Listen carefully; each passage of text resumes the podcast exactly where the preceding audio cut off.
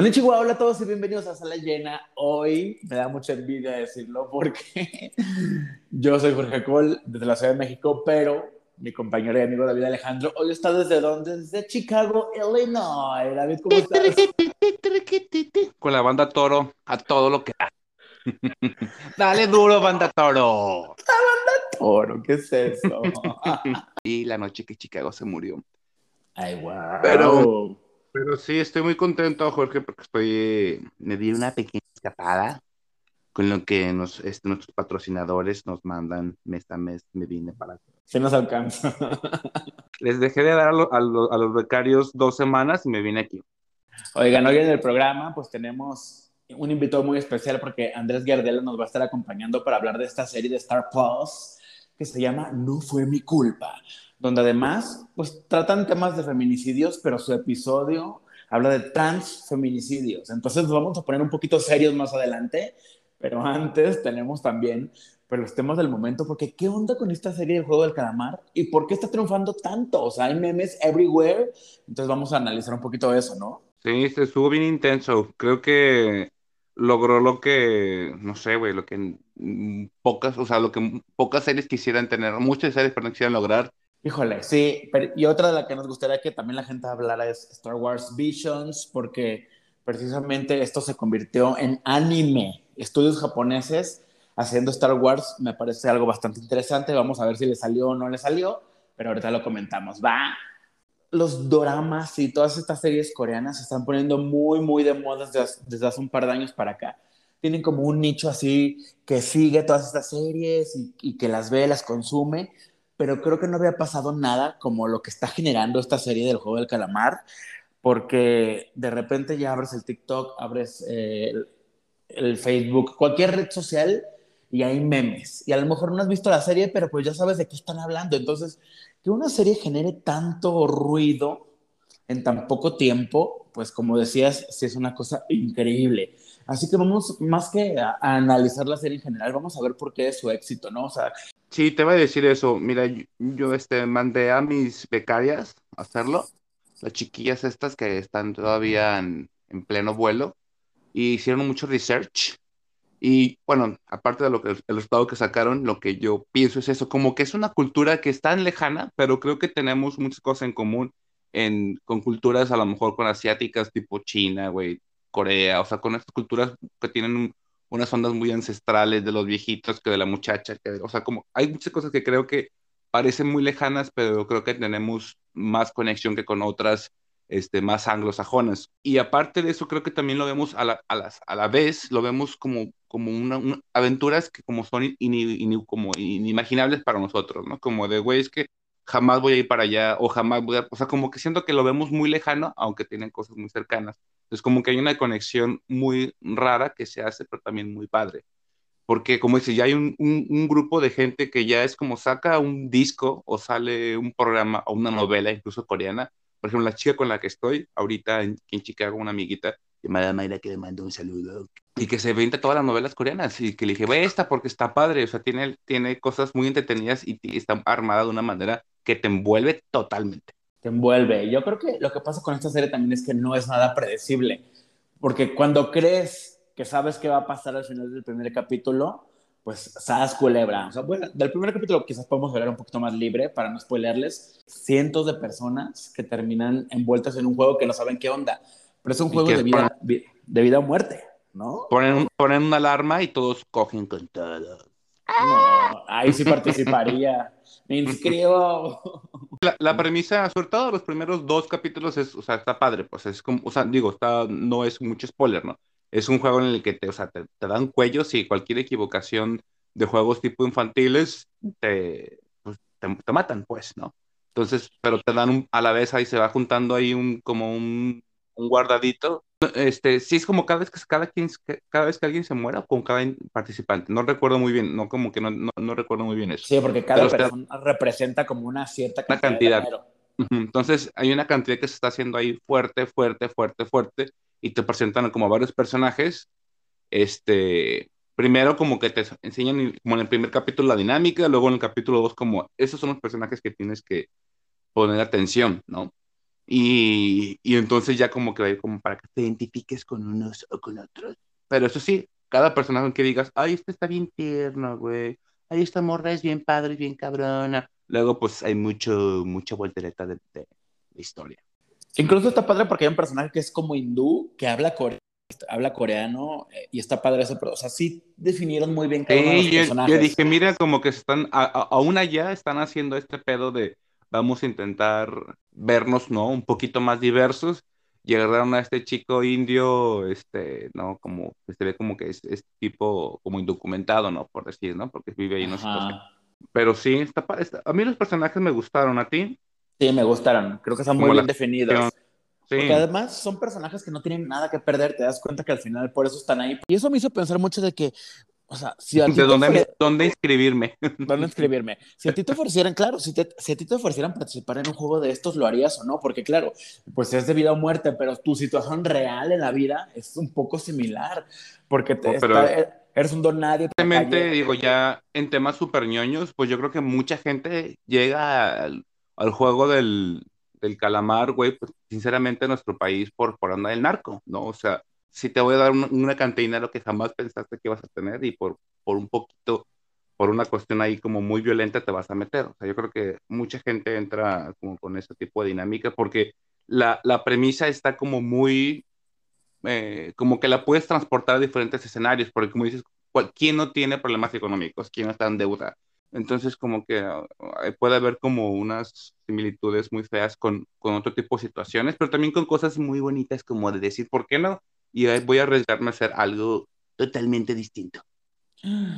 Pues sí, sí es llevar la situación al límite. Está muy fuerte. ¿eh? Yo sinceramente, yo, yo, pensaba, yo no participaría, pero al mismo tiempo, claro, es muy atractivo ver la cantidad de dinero que tienes encima. Pues, y si me la gano y, y salgo por fin de esta miseria a la que estoy hundido. Oye, la mona está bien fea, güey. está horrible.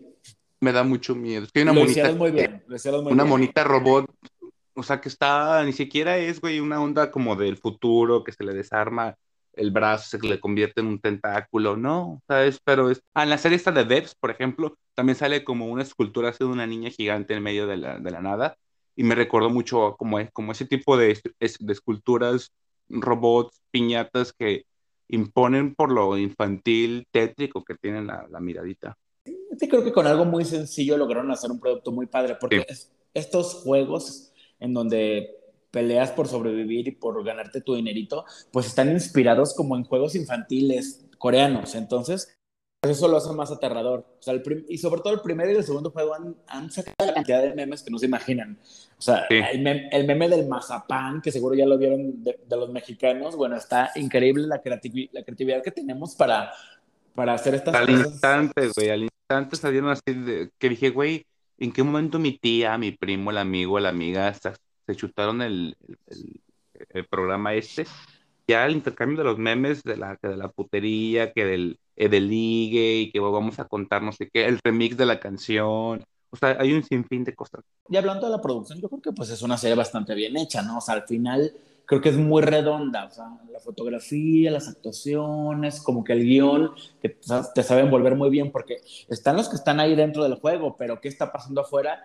Ahí también como hay un complot de afuera, luego está por ahí un infiltrado, entonces se va volviendo bastante interesante. Y creo que el guion está bien logrado porque, a pesar de que es una historia totalmente ciencia ficción, porque es algo que, digo, esperemos que no esté pasando en ningún momento ahorita, pero si dices, oye, ¿y pero por qué no se le ocurre a alguien llevarse un Q-tip y con eso, no sé qué, ah, pues pasa algo similar. O sea, no, no es como que, no es tan infantil la premisa, pues, ¿no? O sea, creo que sí, a pesar de que es, sí es muy imaginaria todas las situaciones, creo que sí exploraron como varias situaciones que a la gente se le puede ocurrir, decir, oye, ¿y por qué no pasa esto? ¿O por qué no está encubierto esto? ¿O por qué esta chica no dice esto? ¿no? Entonces, creo que sí supieron cuidar muy bien mucha imaginación, pero creo que sí está acertado.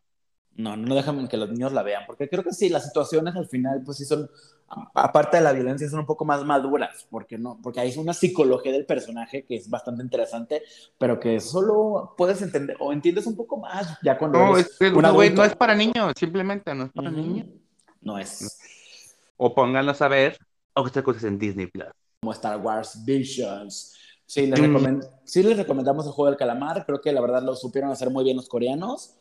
Pero bueno, imagínate, de Corea nos vamos un poquito al otro lado a Japón, porque los orientales, bueno, triunfando, ¿eh? Imagínense que Lucasfilm decidió como unir a ciertos estudios de anime, creo que son, no, son siete estudios de anime y nueve episodios.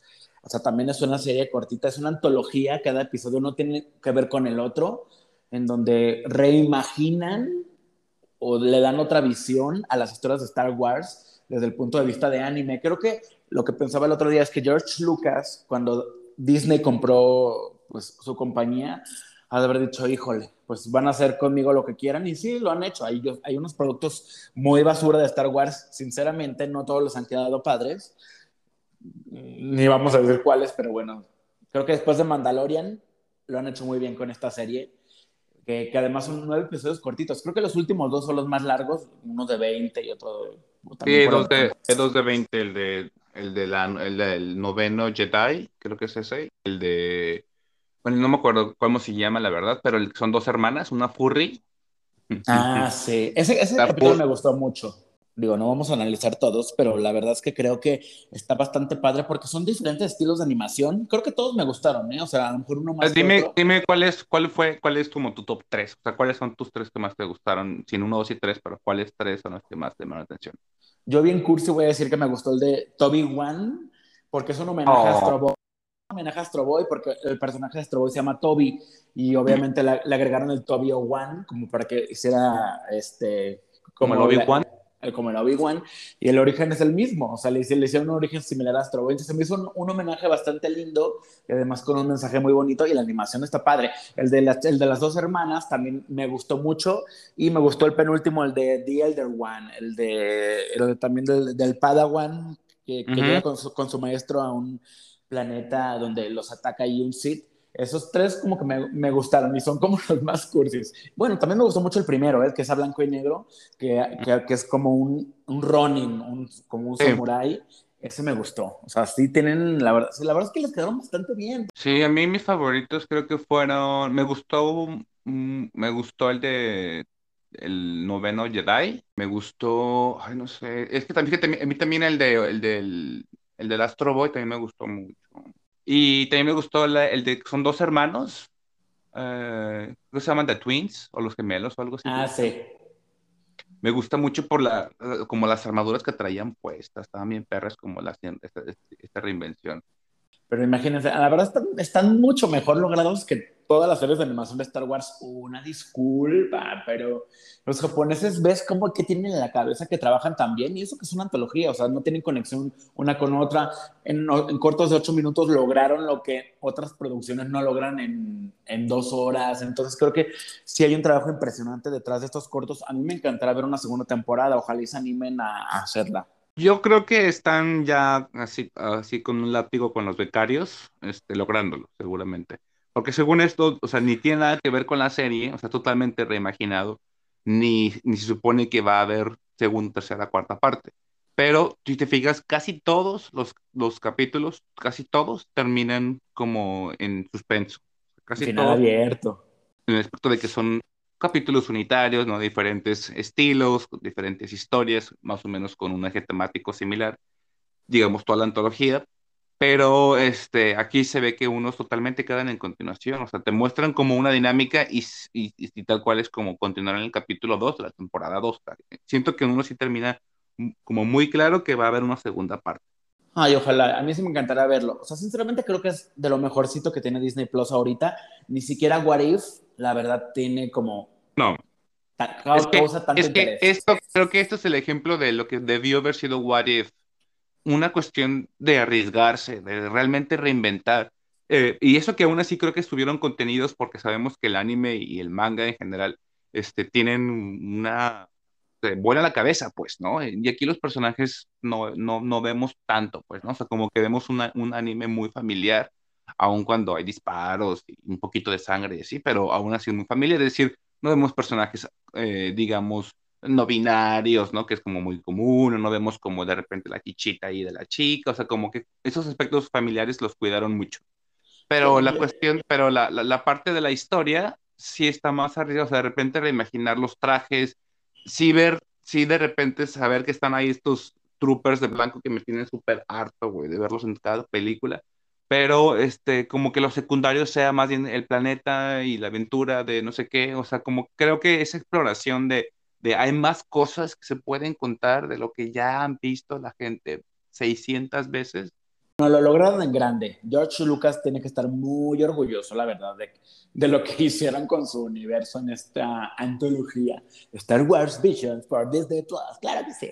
Pero ¿qué te parece si por lo pronto, pues el otro día que no estabas, tuve la oportunidad de hablar con el actor Andrés Gardelo de No fue mi culpa México. Te invito a escuchar la charla, ¿te parece? Ok, voy a aprender mucho. Y lo prometido es deuda, amigos de Sala Llena, porque en esta ocasión me da muchísimo gusto ya moría de ganas por tenerlo aquí en el programa. Es un gran amigo, es muy talentoso, o sea, lo han visto eh, interpretando excelentemente bien a Mauricio Garcés en la serie de José José, lo han visto también haciendo teatro que, bueno, hacer monólogos es una cosa complicada y él es más que prueba superada. Es un hombre multitalentoso que hasta además hace magia en TikTok. O sea, ya no le podemos pedir más. Andrés Gardelo, bienvenidos a la llena. Mi George, ¿qué onda? Tanto tiempo. Qué gusto estar aquí siendo parte de, tu emprendimiento que le está yendo muy, muy bien, me han contado. Sí, nos está yendo muy bien y pues obviamente es un gusto tener aquí a, amigos, a gente talentosa y además de que estrenaste hace nada, esta serie no fue mi culpa de Star Plus. Que bueno, es una plataforma nuevita, yo todavía le sigo ahí explorando y demás. Pero yo creo que Andrés estaría padre ir platicando también de esta, esta nueva serie para que la gente que se esté suscribiendo a la plataforma y también encuentre como, pues, qué ver, pues sepan qué, es, qué no fue mi culpa. ¿Te parece que empecemos? Eh, si nos dices tú qué es No fue mi culpa México. Bueno, No fue mi culpa es una serie para mí muy importante y que yo considero que todo mundo tiene que ver. Más allá de que le guste o no luego la serie, ¿no? Pero, o sea, toca una temática eh, muy, este, que, estuvo muy callada, que estuvo invisibilizada por muchos años, o sea, o sea por muchos años desde, desde la creación del ser humano hasta hoy, este, que es la, violencia de género, eh, la violencia hacia las mujeres, el abuso a las mujeres, la violación a las mujeres. Este, y, bueno, y aquí tenemos un, producto que ni más ni menos de Disney para Star Plus, este, que, lo visibiliza em, y de un modo muy, muy certero, a mi entender. Eso sería No fue mi culpa.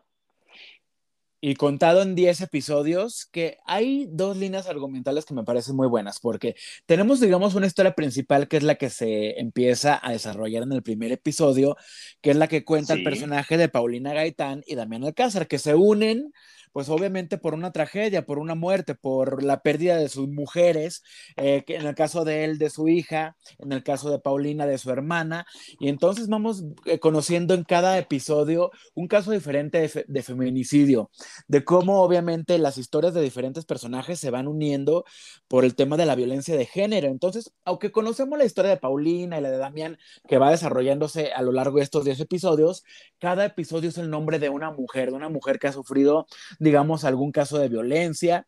Y a ti te toca intervenir en el octavo episodio, que es el caso de Andrea. Ese es un capítulo muy bueno, además, no porque estés tú, que es bueno, eh, obviamente influye, pero lo que le decía a Andrés es que... Eh, es muy importante, obviamente, tratar el tema de la violencia de género, pero creo que pocas veces habíamos hablado de transfeminicidios en la pantalla. Y para el personaje de Mario, que es el que haces tú, pues me contabas que hiciste una investigación ardua, Andrés, que eso está padrísimo porque habla muy bien de ti y de tu trabajo. ¿Cómo fue? Así es. Eh, mira, eh, antes que nada, yo quisiera como pedir eh, disculpas si me equivoco porque yo soy una persona en deconstrucción y como habemos muchos en estos momentos, y hablar del tema de, o sea, de visibilizar los, los, temas de personas trans, a veces usamos em, o podemos usar eh, vocabulario que no corresponde, pero eh, es sin ninguna mala intención, obviamente, sino que tratando de, de, hablarlo lo más claro y lo mejor posible, digamos. Entonces, sí, eh, mi, el capítulo en el que, en el que salgo es el, el, el, caso de Andrea, que es una chica trans que viene de la provincia, este, luego de sufrir lo que sufren, eh, yo creo que, o sea, e, eso es como historia repetida en toda persona trans. Este, mm, eh, la violencia, ¿no? La, la, violencia, el, el, famoso cuando, cuando en una de esas son niños o niñas este, y están eh, en ese periodo de descubrimiento, de autodescubrimiento de qué, qué es lo, lo, que les está pasando y todo eso.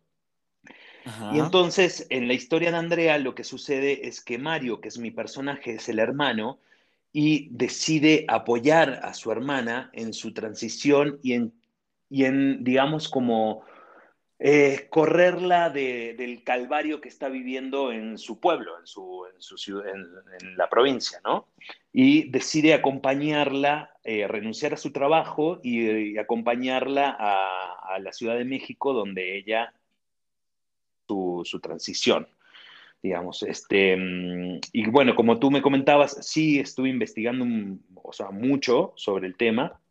Primero, la verdad es que la producción nos, nos, nos eh, coordinó una, una, junta con, con las chicas que son, este, tienes que bajar a, dejar la basura, Jorge. una disculpa. este, bueno, retomo. Entonces, em, nos, nos armó la producción una junta con, el colectivo trans eh, de México, donde tuvimos eh, pláticas con, las chicas, donde nos contaron sus experiencias para, para, este, para poder llevar adelante el, digamos, el caso eh, de, este capítulo, pero a la vez yo tengo una gran amiga mía, Julia Amore, que es una, una chica trans, este, y bueno, y por suerte tuve la posibilidad de que la conozco, o sea, la conozco hace años a Julia, hace muchos años, y nunca, nunca, y somos muy amigos y nunca tuvimos la oportunidad de sentarnos a hablar de, de, su vida, de su historia. Entonces, eh, yo le conté de, este, este capítulo y de, la historia de Andrea, y, le dije que para ser el hermano de esta chica trans, yo necesitaba como entender muchas cosas y como escuchar una historia así de en primera persona. Entonces Julia me, o sea, leyó el, capítulo y me dijo, ok, eh, vamos a hacer una, una, una llamada, dice, ella está en Argentina, entonces me dice, em, pero yo lo que necesito es que te pongas en la piel de mi hermano con todo lo que te voy a contar. Y fue muy fuerte porque me contó cosas que son las que se hablan en el, en el capítulo. O sea, que Julia vivió muchas cosas, eh, no quiero eh, spoilear, pero muchas cosas, salvo el final trágico de Andrea, este, porque tuvo suerte en la vida eh, de, no haber, o sea, si bien pasó por situaciones horribles, este, tuvo suerte de, encontrar apoyo, de, sumarse a los grupos militantes de, la causa y, este, y, por eso también hoy en día es una militante, o sea, trabaja en el INADI en Argentina, que es el Instituto de Gobierno contra la Discriminación, y, este, y es parte de, un colectivo muy grande trans en, Argentina y militante, por supuesto. Entonces, ella me ayudó muchísimo a preparar mi personaje y a, y a, también yo como poder trabajarlo como en carne propia, también desde el lado de, un hermano, ¿no?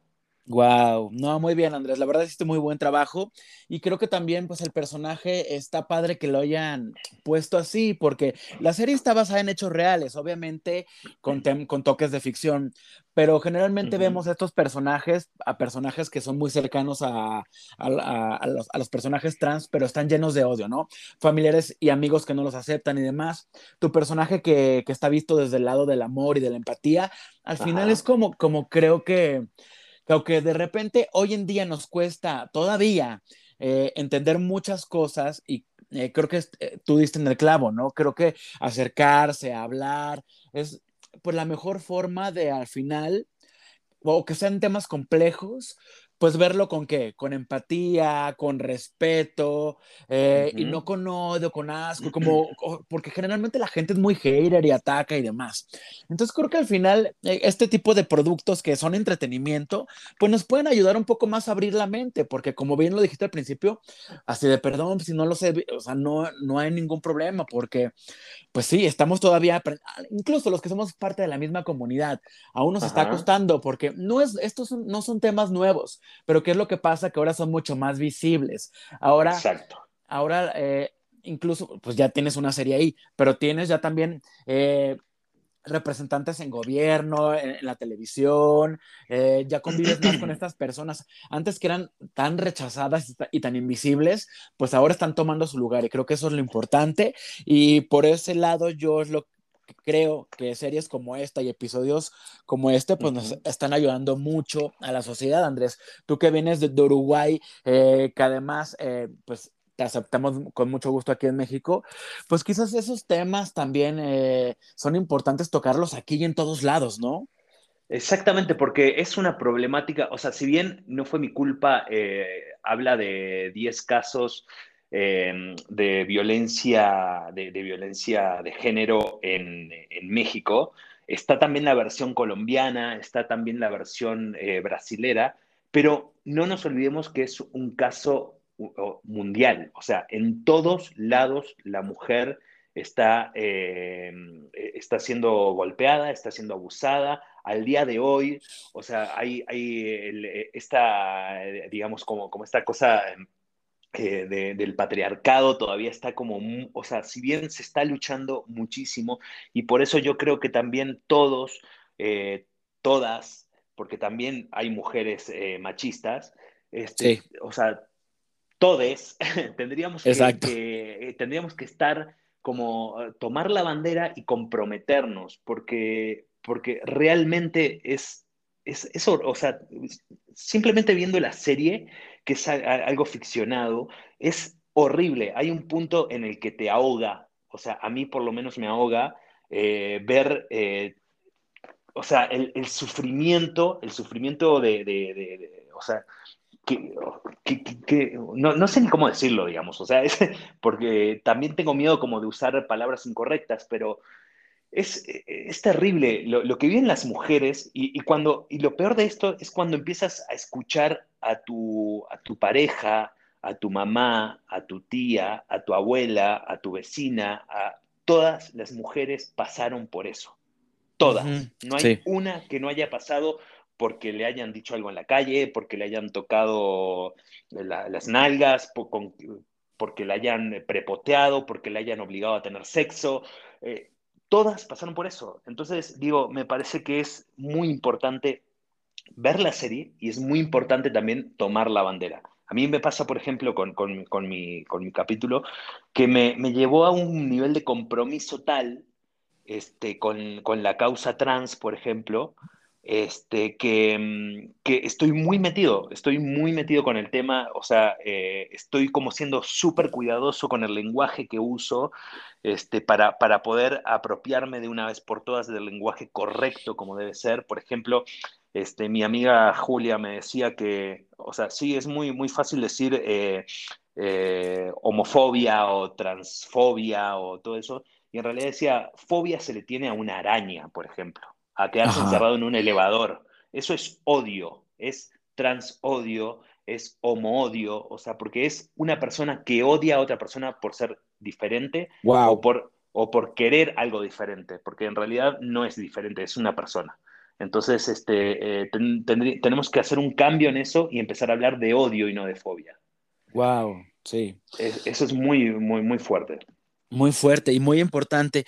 Y oye, obviamente, siendo una serie donde la mujer es el, foco principal, pues qué mejor que tener una presencia fuerte de mujeres desde la directora Ana, Ana Lorena Pérez Ríos, me gustaría preguntarte cómo fue tu trabajo con ella y además conviviste también con actrices increíbles. O sea, a ti de, en primera mano te tocó trabajar en este episodio pues con Mabel Cadena, que yo creo que es una de las actrices, una de las mejores actrices jóvenes de esta generación y una mujer que también es Mercedes Hernández, que wow, es fantástica y que ahora mismo la podemos ver en, en Sin Señas Particulares, que es una película también fuertísima. ¿Cómo fue este trabajo con con estas mujeres, Andrés? Bueno, eh, primero hubo algo, eh, o sea, eh, este proyecto tiene como, digamos, como un porcentaje muy alto de mujeres en el equipo, en el crew. Este, más allá de que las protagonistas son todas mujeres, este, el, el, el, crew tiene como un porcentaje, algo así como entre el 80 y el 90% de mujeres. Eso ya es eh, llamativo en la industria, porque uno, o sea, alguien que tenga contacto con un set, entra a un set y se da cuenta que eh, el 90% suelen ser hombres. Entonces, ya desde ese lado, ya era un proyecto completamente diferente. Este, me pasó un día, por ejemplo, que llego eh, luego de un llamado a mi casa y le, le digo a, Caro, a mi, a mi, compañera, le digo, oye, le digo, me pasó algo muy loco porque entro en el set y veo todas mujeres y ya respiré como un ambiente diferente, ¿no? O sea, fue como, ah, bueno, ok, qué, qué padre, no sé qué, qué, qué, diferente, a ver cómo, cómo me tengo que mover aquí, digamos, que debería ser igual, pero bueno, como no estamos acostumbrados, fue, a ver cómo me tengo que mover. Y en una, obviamente que empezó el, el, el funcionamiento del set y la verdad es que había gritos como, como hay en todo set y todo eso. Entonces vine acá y le digo a, a, a Caro, le digo, oye, o sea, me impactó que igual se, eh, se gritaban como que esto y aquello. Me dice, es que las mujeres también gritamos. ¿Por qué está eso de que la mujer no grita, tiene que ser una lady, que no sé qué, que no sé cuándo? No, las mujeres gritan, se enojan, se putan, también, igual que los hombres.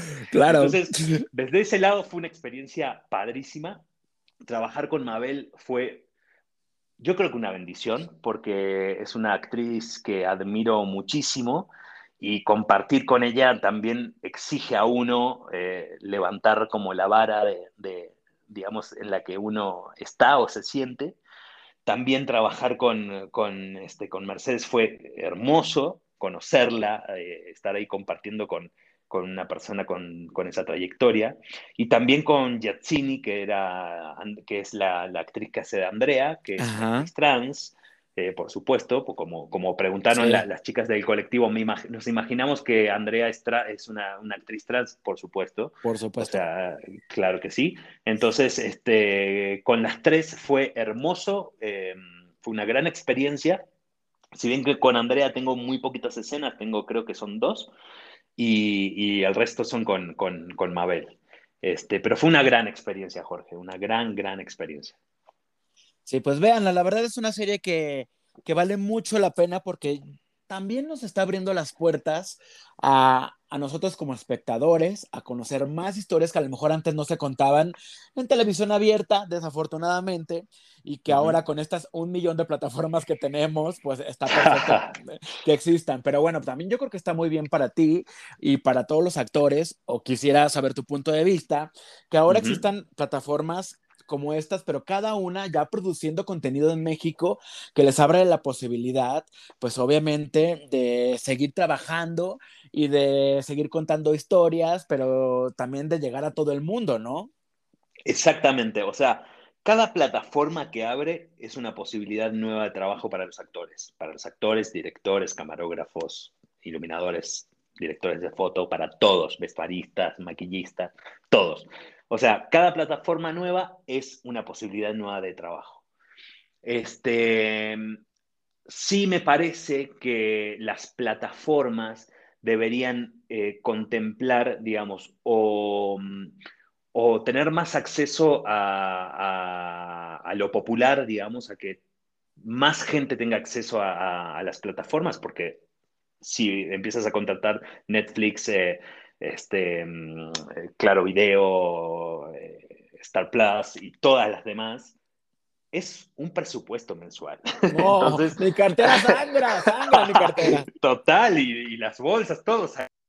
Entonces digo, sí, me parece fantástico que estén, pero también creo que si no tienen la chance de bajar sus, sus, sus precios, este, creo que también en algún, en algún momento deberían pasarla, pasar sus producciones a, TV abierta para que todo el mundo tenga acceso. Este, por ejemplo, pasó cuando, hoy que hablabas de José José, fue una, una serie que, que se, se, hizo, hizo Telemundo para, para, para, el mercado latino de Estados Unidos, luego la trajo a México, luego la puso en Netflix, pero antes pasó por la TV abierta. Entonces, eso me parece como súper importante de las producciones de las plataformas o que den acceso a, porque la verdad que si te pones a pensar, eh, es muy poca gente la que tiene acceso a esas, a esas plataformas, digamos, o sea... Es cierto, es cierto. Pero bueno, luchen, luchen por ver, no fue mi culpa, México, sí. allí en Star Plus, porque de verdad es una serie que vale muchísimo la pena. Es la primera producción, además, mexicana que estrena en esta plataforma original.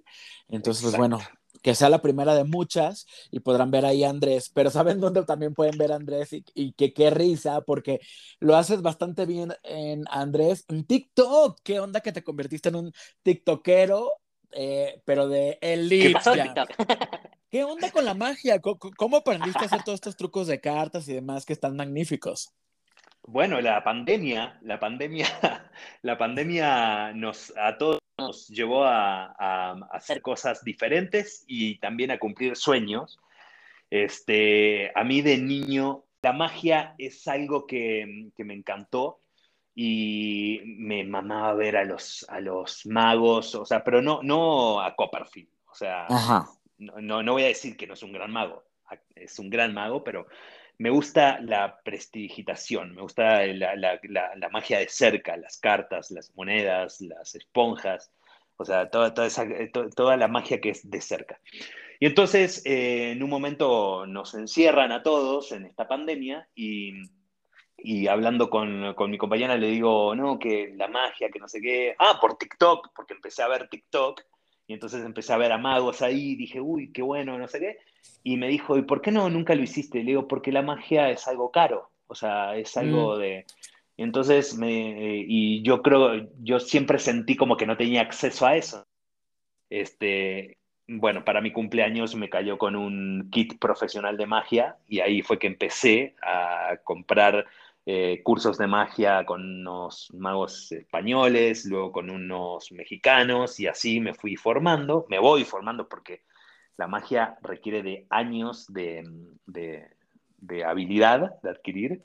Entonces, este, pues ahí estoy empezando, Jorge. Tampoco es que soy, o sea, estoy empezando. No, no me vendas como un mago porque luego la gente va, a ver mis videos y va a decir, no, pero ¿quién es? ¿Cuáles son tus cuentas, Andrés? Andrés Giardelo en todas las redes sociales. Andrés Giardelo con G y W.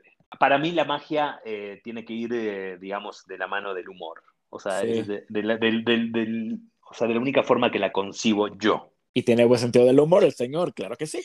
Muchas gracias. Aunque nuestra charla de hoy ha sido más seria, como corresponde también por el, por el por la temática de mi último, proyecto, pero este pero sí, no, cuando nos juntamos con Jorge solemos echar el cotorreo, ¿no? Y cantamos también a veces. Y cantamos, que Jorge es un gran cantante, como verán en sus redes sociales, es un gran cantante y que a veces lo encierra y no lo deja salir, pero cuando lo deja salir, Dios, es para ponerle luces y un escenario. Qué risa. Oye, Andrés, antes de despedirnos, a los invitados siempre les pedimos que nos hagan una recomendación de serie o cine o ambas. ¿Qué nos puedes recomendar que hayas visto últimamente o a lo mejor un clásico por ahí que te, que te guste de toda la vida? ¿Qué nos vas a recomendar hoy? Bueno, yo voy a aprovechar a recomendar, no me voy a poner a recomendar nada ni mexicano ni gringo porque ya la gente lo, está viendo. Voy, a aprovechar a recomendar unas, eh, una serie eh, extranjera, una serie colombiana que se llama El robo del siglo, eh, que es padrísima, con una, es una clase de actuación de Cristian Tapan y de, Andrés Parra. esa dupla que son maravillosos ambos. Este, hay una actriz que en estos momentos no me acuerdo de su nombre porque yo no la conocía, que es maravillosa también. Este, así que les recomiendo El robo del siglo de Colombia, la serie que creo que está en Netflix. Está en y Netflix. también les Mm. está en Netflix, ahí está. Y les quiero recomendar también una película argentina que se llama El robo del siglo también, que Ay, habla de otro caso, habla de otro caso a otro banco que hubo en Argentina, que es una película con este, Diego Peretti, con eh, Guillermo Franchella, y este, que también la pueden ver, esa en Star Plus. Em, padrísimas ambas, así, así que les recomiendo esa. El robo del siglo, eh, película y serie. Una en Netflix y otra en Star Plus. Mira vos. ¿Qué te parece, Jorge? La miniserie ¿Te sí me la vi, pero me voy a ver la película. Me- sí, porque la miniserie sí me la vi, además es, cortita, entonces sí, como dices, grandes actores. Me voy a ver ahora la película, fíjate. La película es muy buena y a- anoche empecé a ver también en Star Plus eh, Terapia Alternativa, que es la primera serie argentina original para Star Plus. Ellos me gustan? ¿eh? Me gusta esta parejita. Padrísima, padrísima, padrísima, padrísima. ¿La, la empezaste a ver? No, pero sabes que me gustan ellos dos. Ellos dos son pareja en la vida real, ¿no? Los actores. Entonces, Eran, Eh, eran, eran. ah, ya no. Se acaban de separar. Ay, Se no, acaban de separar. Ay, tienes que leer las, la- las revistas de Chimento de Argentina. Sí, ellos me gustan individualmente y bueno, ya, los, ya habían hecho una película que se llama El Hilo Rojo juntos, donde creo que inició su historia de amor ahí y que ahora y que ahora en esta serie que habla de terapia, de parejas, qué loco que ya no estén juntos, pero bueno, hay que verla. Mucho sexo, ¿eh? Mucho Ah, sexo. sí la voy a ver entonces, gracias por Mucho la sexo. El morboso. Pues un placer tenerte aquí, la verdad estoy muy feliz de que hayas aceptado la invitación, Andrés, Andrés Giardelo, entonces pues nos vemos pronto, ¿no?